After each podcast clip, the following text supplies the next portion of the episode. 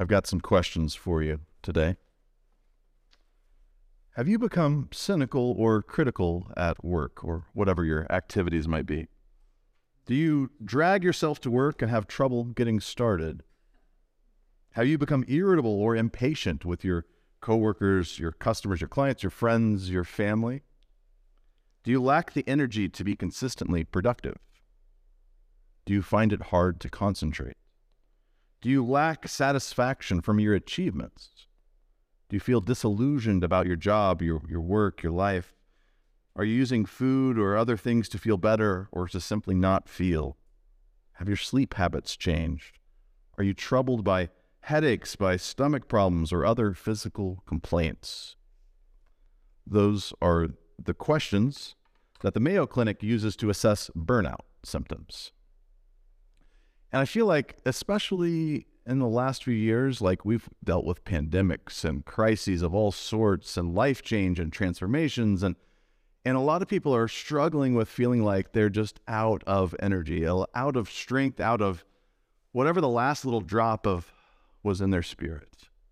But I don't I don't think this is just like a life thing. This also becomes a faith thing that in, in the faith world, if we want to talk about like, am I feeling dried up and empty and I need something, we talk about needing revival. I need some awakening. I need to be brought back to life. How do I bring my faith back to life? When is, is my faith becoming a drudge? Is it hard to concentrate enough to pray? Am I feeling distant from a God? Am I feeling like it's a struggle to to go to church or go to some sort of spiritual um, moment that you're trying to get to? And I feel like we all long for some level of revival in our lives. So we feel like we're, we're on critical condition and we long to be brought back to fullness of life. That we know that, that God doesn't want us just to survive, He wants us to thrive. And I think we all long for that. And so I think that it's interesting that there's this great hunger and need for that kind of experience. And so I don't know if you saw on the news or on social media, but uh, down in Kentucky in February, there was uh, what was called as a revival going on at Asbury uh, University, Asbury Theological Seminary. A bunch of college kids who felt like God was talking to them and calling them to something different. and I think what's interesting is, uh, depending on how you look on that occasion, uh, there was a chapel service that nothing seemed remarkable about it. wasn't like it was a great sermon. wasn't like it was amazing music. They just they just didn't end chapel. And I've been in a lot of chapels and Christian schools growing up, and I don't know many people who wanted chapel just to keep going. As usually it's a requirement. It's like I got to go do this thing, uh, but chapel just didn't end.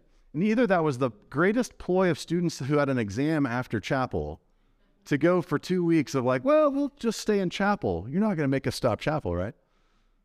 Either that or it's just a bunch of hungry young people saying, God, there should be something more. And I think that there was something resonating about that where a lot of people, tens of thousands of people who wanted to go down there because they just are longing for something more in their life and saying, I just want to find this moment, find this experience. Can I just, I just want to feel again. And so I think that there's something in them that's hungry. I think there's something in us that's hungry for something more. And so today I'm going to invite us into like, there's a habit that's really easy that we might neglect sometimes that actually brings about the opportunity for revival in our life every day if we would just take that opportunity. But before we can get to that, I want to read us a story. And the story comes from Matthew chapter 17. And it's going to be a mountaintop experience. So, Matthew chapter 17. Six days later, Jesus took with him Peter and James and his brother John and led them up a high mountain by themselves. And he was transfigured before them, and his face shone like the sun, and his clothes became dazzling white. And suddenly there appeared to them Moses and Elijah talking with him. Then Peter said to Jesus, Lord, it is good for us to be here. If you wish, I'll make three dwellings here one for you, one for Moses, and one for Elijah. And while he was still speaking, suddenly a bright cloud overshadowed them. And from the cloud a voice said, This is my Son, the beloved. With him I am well pleased. Listen to him. And when the disciples heard this, they fell to the ground and were overcome by fear. But Jesus came and touched them, saying, Get up and do not be afraid. And when they looked up, they saw no one except Jesus himself alone. The word of the Lord. Thanks be to God. I love that this story begins with a little trip. They're going hiking, they're going up a mountaintop, and uh, it's just a small group of Jesus and his disciples. It's Peter and James and John. And I don't know what they expected that day. I know that they've been around Jesus for a while, and so I would assume you expect some things to be a little bit unusual, but but you know that we get used to things. So even if you lived around Jesus, at some point you're just going to get used to the activities that go on. And so who knows how aware they are of a potential for something unique to happen that day. But they're going up the mountaintop. I feel like if you were following them on social media, you'd be feeling like you're missing out because they're taking some mountaintop pictures. They've got hashtag blessed. They're they're they've got their Bible verse that they might be quoting and putting over these images. Uh, this is a, a fun place to be because you become reflective going up a mountaintop. You you start looking out at the land and you start contemplating yourself. And so uh, I think that this is a great place for Peter and James and John to be, whether they knew it fully or not. And they're walking up this mountaintop and then suddenly something happens that they're not going to have words for, that they're not going to quite understand. So that Jesus was transfigured before them. Now, we get two physical elements in the text that his face shone bright like the sun and his, his clothes went dazzling white. But, like, what exactly that means, I think that there's a reason that the words are struggling to give you an exactness for it. But something shone out in Jesus that we just don't know how to say out loud. And and something about who he was became obvious, became apparent, became uh, overwhelming in ways.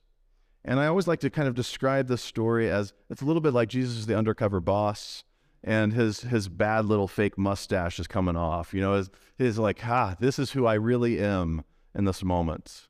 And Peter and James and John get to be like, oh no, how did I do today? What did I say to him? Oh, oh who is this? but they have this moment of seeing Jesus in real life. Uh, you know, we live in a world where you can take your cell phone out and put filters on yourself or other people, but but this is like the filter of Jesus coming off, and I see him clearly for the first time. And if that's not weird enough for Peter and James and John to have to process, who is this Jesus in front of me? The text says that some other people appeared Moses and Elijah. I don't know how they knew it was Moses and Elijah. Uh, I don't know what great artwork existed or what great images, but I don't know if they introduce themselves by name, but they, they come to the realization oh my goodness, Moses and Elijah are here. What do I do with that? And I think for us, it's important to realize that at that time, especially, Moses and Elijah kind of represent scripture to those people. Uh, because Moses is the main character of a lot of Genesis uh, through Deuteronomy, the first five books of the Bible.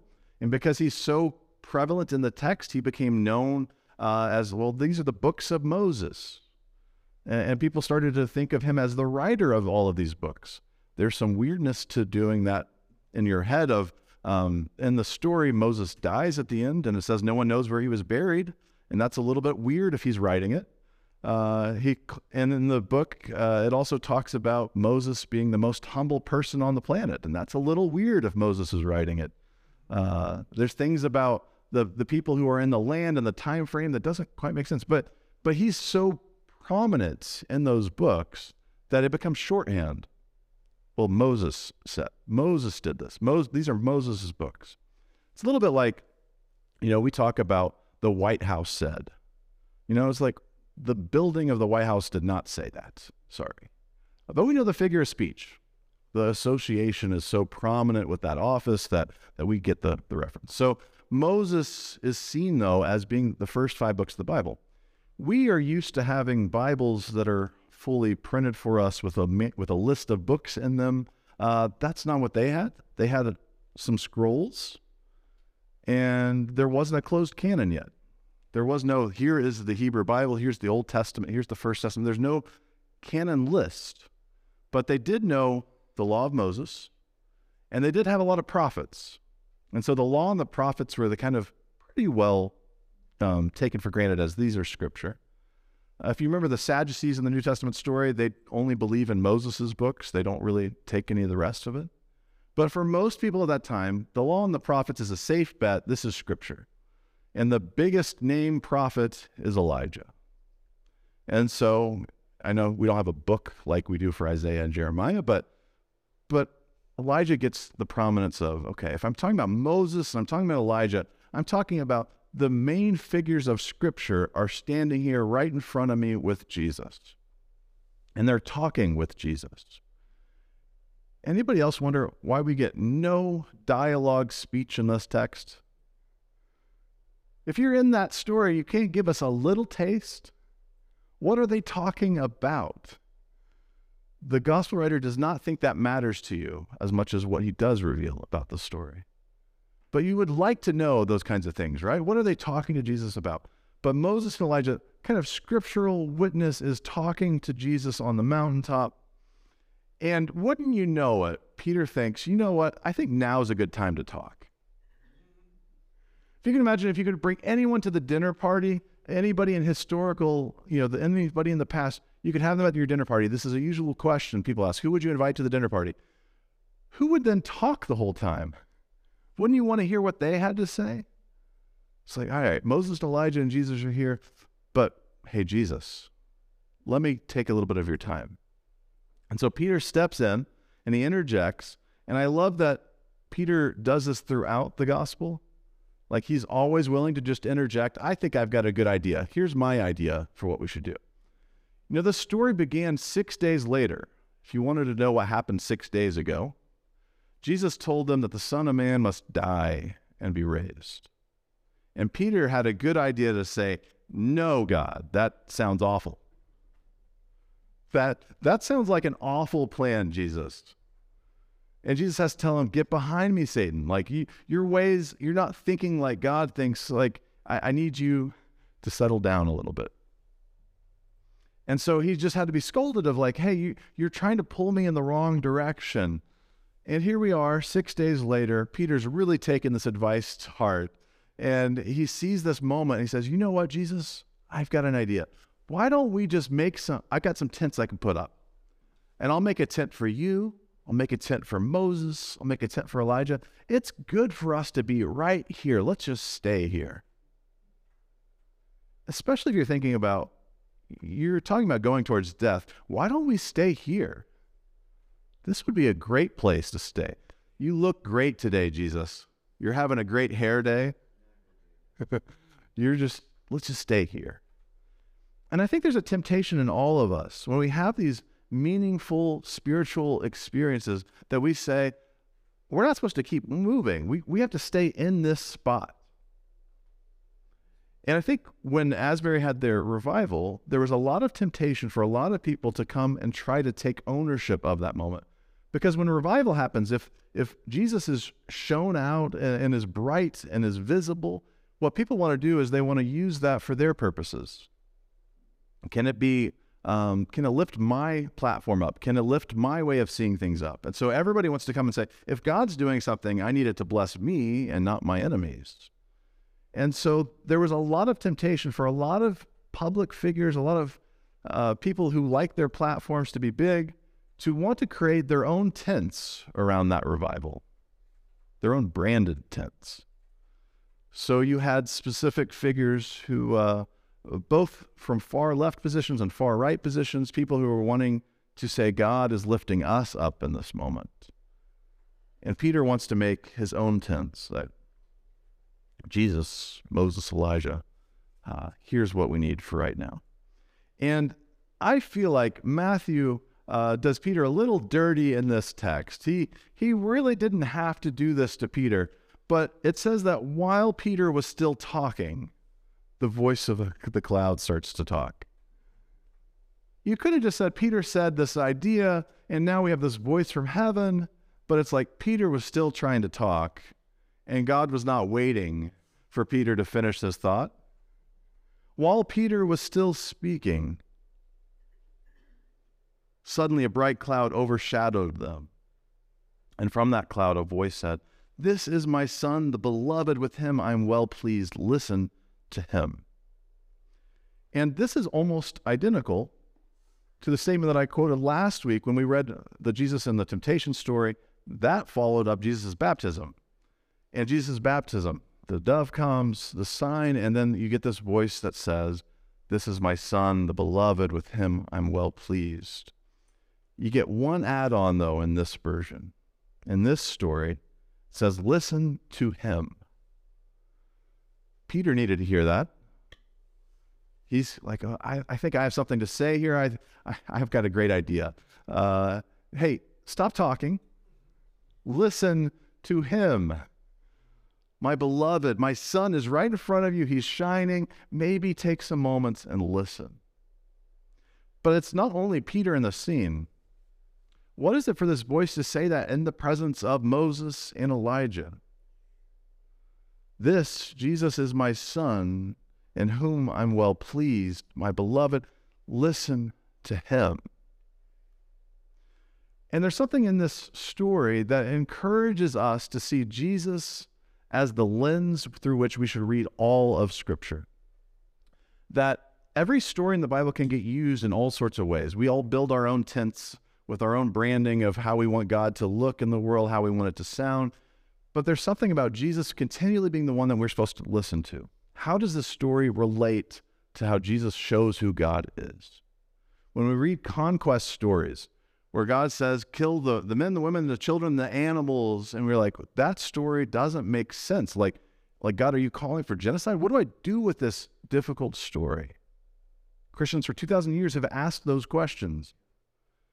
And what they did was they said, I've got to read these things in light of Jesus. What do I do in light of Jesus? And so they did things like saying, okay, I've got to get rid of all of the, the junk in my life, the, the evil that still remains. I can't let any of it stick with me. That there's something like that. Where that Jesus is able to conquer all of those sins and all of those corruptions in me. But but I can't just take this story at face value anymore. I've got to read it in light of who Jesus is. And so when we read scripture, we are encouraged to listen to Jesus. What would Jesus say about these things? Uh, earlier in Matthew, it says that Jesus tells them, You have heard it said, do not kill. He's quoting scripture. He's quoting the great, you know, the Ten Commandments. But what I say to you is, if you uh, realize that your brother has something against you, go fix that relationship first, and then come back to the temple. Jesus is, is telling us that we you've heard these scripture texts, but maybe you should reconsider them in light of his life, his death, his resurrection, his teachings. And so for us, we are invited to read scripture afresh with Jesus. And so that's the habit I want to invite us into, which is if you read the Bible with Jesus in mind, you might just be able to listen to him. You might be able to just to hear his word for your life. It might call you into something new.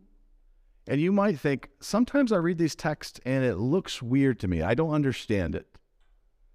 But there's something about if you're reading with Jesus that maybe something in the text starts to glimmer, starts to shine, starts to dazzle like Jesus' clothes or his face, that something in the text speaks to you that stands out and says, I don't know what all of this is saying, but here's what I hear God saying to me through this text right now. This is this is what needed to dazzle to me, to stand out, to be noticeable to be revealed to me right now.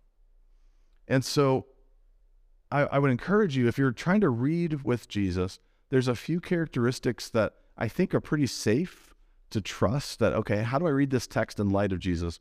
You should read it in light of love. When Jesus calls us to love our enemies and we really struggle to do it, how do I read the Bible and love my enemies? And that's going to be trustworthy of reading it with Jesus. And so uh, in Matthew later, and a few more chapters later, uh, someone's going to ask Jesus, "What's what's the greatest commandment?" He says, "Love God, love your neighbor." And so if we read the Bible and we say, "Okay, I have to figure out how do I love in this text," that's a good starting place to reading with Jesus. We are also called to care for those who are overlooked, the oppressed, those who've been pushed down in society. Think about Matthew on the Sermon on the Mount, a different mountaintop experience in Matthew. Jesus gets up there and says, Blessed are the poor in spirit, for theirs is the kingdom of heaven. Blessed are those who mourn, for they will be comforted. Jesus didn't just say, Hey, if you feel great today, if life seems like it's going fine, blessings. He said, Hey, there are some people who are mourning, and I want you to know God is there to comfort you. He sees your tears. Uh, there will be a time where those tears are transformed. But God sees those who go overlooked. So how do we look for those who are who are oppressed, mistreated as we read through Bible, the Bible? Give you one more. We could go forever on this list of the characteristics of Jesus of how you read the text. But there should also be a lightness to reading the Bible with Jesus. Jesus told us in Matthew 11 that his burden was light. There's a lot of people reading the text who kept putting more and more burdens on everybody. And he said that he wants you to be able to rest, that he carries a lot of those burdens, those weights for you. And sometimes we're carrying burdens that we don't need to be carrying, that we feel like, well, I think to be a Christian means I need to just just uh, crucify myself by carrying all this baggage of stuff that maybe God's not calling you to carry it. Maybe you're just hurting yourself and you need to let go of those things. Maybe you're just making life a drudge that God isn't inviting you to. There is a self denial, there is a cross to carry, but sometimes we choose that we want to carry certain crosses that maybe God isn't inviting us to carry. But what would it be to read scripture saying, how does this free us up? How does this free us to live fully the way God wants us to? And think about the Sabbath laws. That's that's one of those things that keeps coming up in the text. Wait, you healed somebody, but it's the Sabbath. Wait, what are you doing on the Sabbath? You're supposed to be resting. And Jesus said, "Hey, the Sabbath was made for humans, not the other way around. Like, like the rest is meant to eh, like heal us, to grow us, to like we're not meant to use that to just put rules on people to make life harder on people. And so when we read with Jesus, we should be reading things that free us up to live fully the way God invites us to live. And so I think that it's important to note if you want revival in your life, if you want scripture to transform you, uh, it should look like Jesus' story. It should look like his way of life, his way of love, his way of, of this burden being removed from your life. And I was thinking, uh, if you didn't know, the Asbury revival that was going on, uh, the administration decided to end it. And you might feel like, well, why would you end a revival?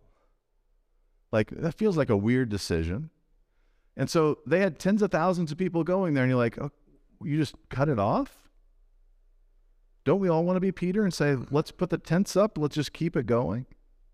Let's just stay in this moment forever? There was a quote from someone who dealt with the administration team that said, uh, the Asbury team was just fried, and there was decision fatigue and just burnout. It's not revival anymore if it's burning you out.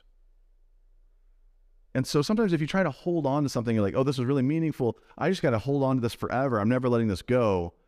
At some point, God has moved into something else, and we have to be able to transition with God. Get up, move, walk with Him. And I think if you think about this town of 6,000 people was handling tens of thousands of people coming into town. I don't think it was just the administration feeling burnt out. At some point, the restaurants are feeling like, oh, it's great to have business, but like too much business. The congestion of traffic, of miles of cars just sitting waiting to get nearby, at some point, people are like, this is just a lot. And it's just become a burden on them. And I think we want to make tents and we want to stay in those places, but we also have to be recognizing when we are being burnt out by something and saying, okay, God, you got to move me in some other ways. You call me into something new. I got to be able to get up from this moment. I got to go to the next thing. I can't just stay on this mountaintop forever. Where are you calling me? And so we read in the story that that Jesus is there and he's dazzling and Moses Elijah and this voice from heaven uh, and, and when this happens, the disciples all kind of turn downward and they're afraid. And then it's just Jesus there. Moses and Elijah are gone again.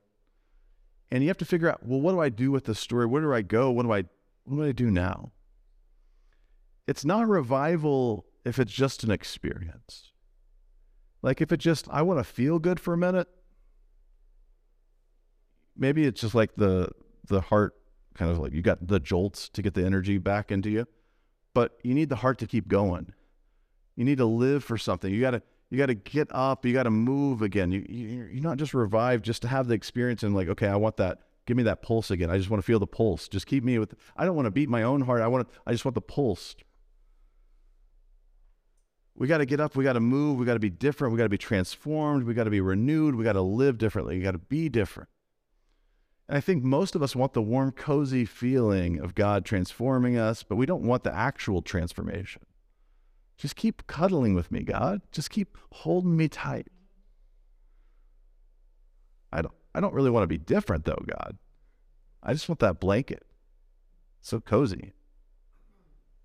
But we have to get up, we have to move away. We got to we got to walk with God. We got to go be different. And so Jesus sees them, he sees that they're terrified. He goes over, he touches them and says, Hey, get up and do not be afraid. I think for many of us, we're afraid of what change might look like for us. You're like, well, if I read the Bible, am I going to realize that I might see things differently? Maybe some of my beliefs might change a little bit. Maybe some of my practices are going to have to change. And so I think for a lot of us, you're like, well, maybe I don't want to read scripture because I'm afraid of what might happen. And I love that Jesus walks up to these people who are afraid and says, Don't be afraid, get up. Again, I think Peter is like, You know, I've got a good idea. I'm laying on the ground, I've got some tents. Just go to sleep here, it'll be good. But get up. There's work to do, there's life to be lived, there's other people who need these experiences. And I think true revival calls for transformation. True scripture reading calls for transformation. Too often we hear Bible verses read and we go, I know the exact person who needs to hear that story. It's usually not me. I know the other person who needs revival. But if we all sit around in a circle hoping somebody else gets revival, there's no revival. Because it starts with us saying, I'm showing up. I know it's dangerous. God, change me, move me, transform me, but don't let me just sit here. Send me out to live differently, to invite other people into this different way of life. And so I think if we enter into those experiences and we are true about it and we, we want to be transformed, we end up with a little bit of that shining light of Jesus on our own faces. That people can't help but see it. They say, What's going on in your life? What are you up to? Like, how are you this way? And we're like Moses, who he, when he was near God and he comes down the mountain and his face shines like Jesus shines in the story, that we can reflect that onto other people. And so if you're feeling like, man, I'm drudging through life, don't you want your face to shine out where you can't even hide it? It just is out there. And so it's time for us to get up. And so I want to know who do you want revival for today? Do you want it for somebody else? Do you want it for yourself? And if you want it for yourself, are you willing to take some small practices of like, you know what, I'm going to put in the time to just show up on the mountaintop every day?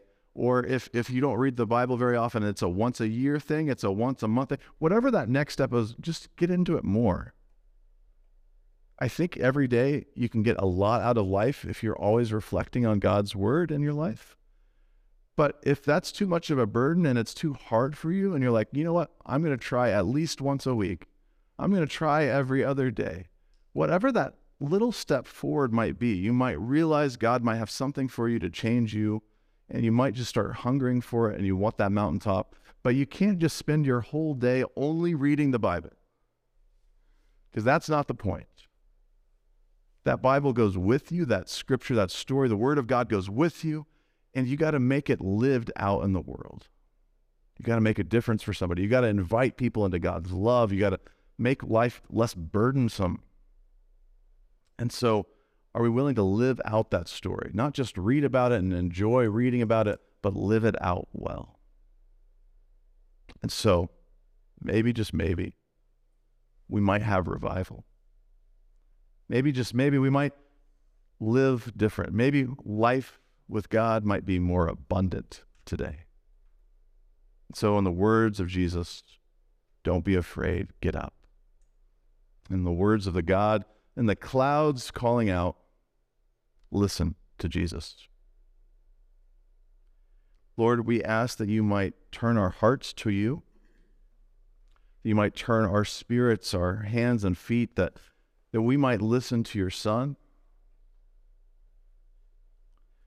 We ask that our lives might be transformed, that we might not be able to live the same, that your word might fully get inside of us and then shine out from us. Lord, for those who have felt distant from you, I ask that you might reveal yourself like that prodigal son's father who runs out to them, that, that there's nothing to fear about coming back to you. There's just love.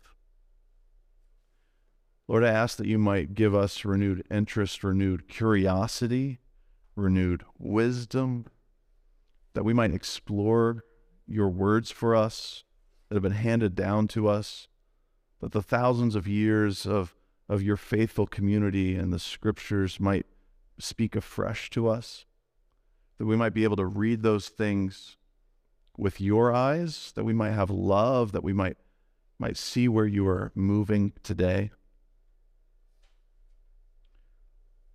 Lord, I ask that you might mold us more fully into your image. God, I ask as we continue in this worship service that you might change our demeanor. You might change our, our appearance, that we might not be weighed down, but we might shine bright with your light. And Lord, I ask that we might not just want to linger in that light, but that we wouldn't want to hide it. We want to extend it out to our friends, our families, our neighbors, our coworkers. Lord, let your light shine. It's in your name, Jesus, that we pray. Amen.